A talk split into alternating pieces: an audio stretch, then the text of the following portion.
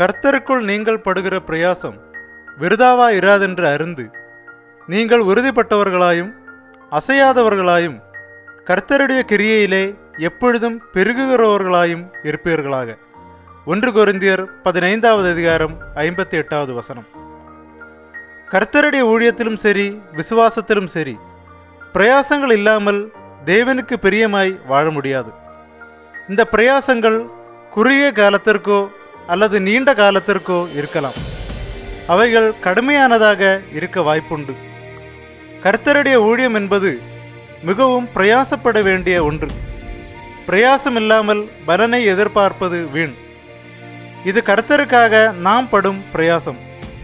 அநேக சமயங்களில் எவ்வளவோ பிரயாசப்பட்டும் பலன் காண முடியாத போது அது வெறுதாவாக போய்விடுமோ என்று அச்சம் கொள்ள வேண்டியதாக இருக்கிறது. அது மட்டுமல்ல அது நம்மை அதிக சோர்வுக்கு கொண்டு செல்கிறது.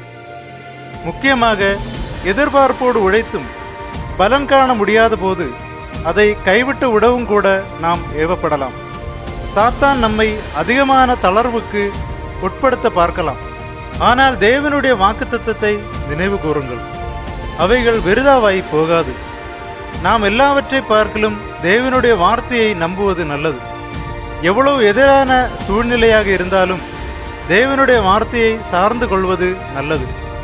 ஆகவே இவ்விதமான காலத்தில் பின்னடையாமல் உறுதிப்பட்டவர்களாயும் அசையாதவர்களாயும் இருக்க வேண்டும். தளராமல் நம்பிக்கையோட இன்னும் ஊழியத்தில் உறுதியாய் நின்று செயல்படுவோமாக. அதோடு நில்லாது அதில் அதிகம் பெருக வேண்டுமென்று தேவ வார்த்தை சொல்லுகிறது. அதில் இன்னும் நம்பிக்கையோடே பெருகுவோமாக தேவன் ஏற்ற காலத்தில் திரளான ஆத்ம அறுவடையை கட்டளையிடுவார். ஆமேன்.